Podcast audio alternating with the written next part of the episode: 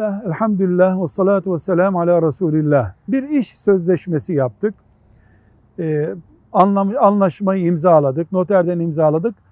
İşe ciddiyet katmak için deniyor ki, kim taraflardan kim aksama yaparsa, mesela müteahhit gününde yapmazsa, ödemeyi iş sahibi gününde yapmazsa, bu gecikmeden dolayı filan vakfa veya filan derneğe ya da filan Kur'an kursuna şu kadar ceza ödeyecek. Bunu da e, noterle veya imzalama yoluyla belgeliyorlar. Bu caiz mi? Çünkü buradaki endişe nerede? Hani cezai madde getiriyoruz bu bir nevi faiz gibi oluyor diye bir endişe var. Bu çağdaki alimlerimizin önemli bir bölümü bunu caiz görmüşlerdir. Velhamdülillahi Rabbil Alemin.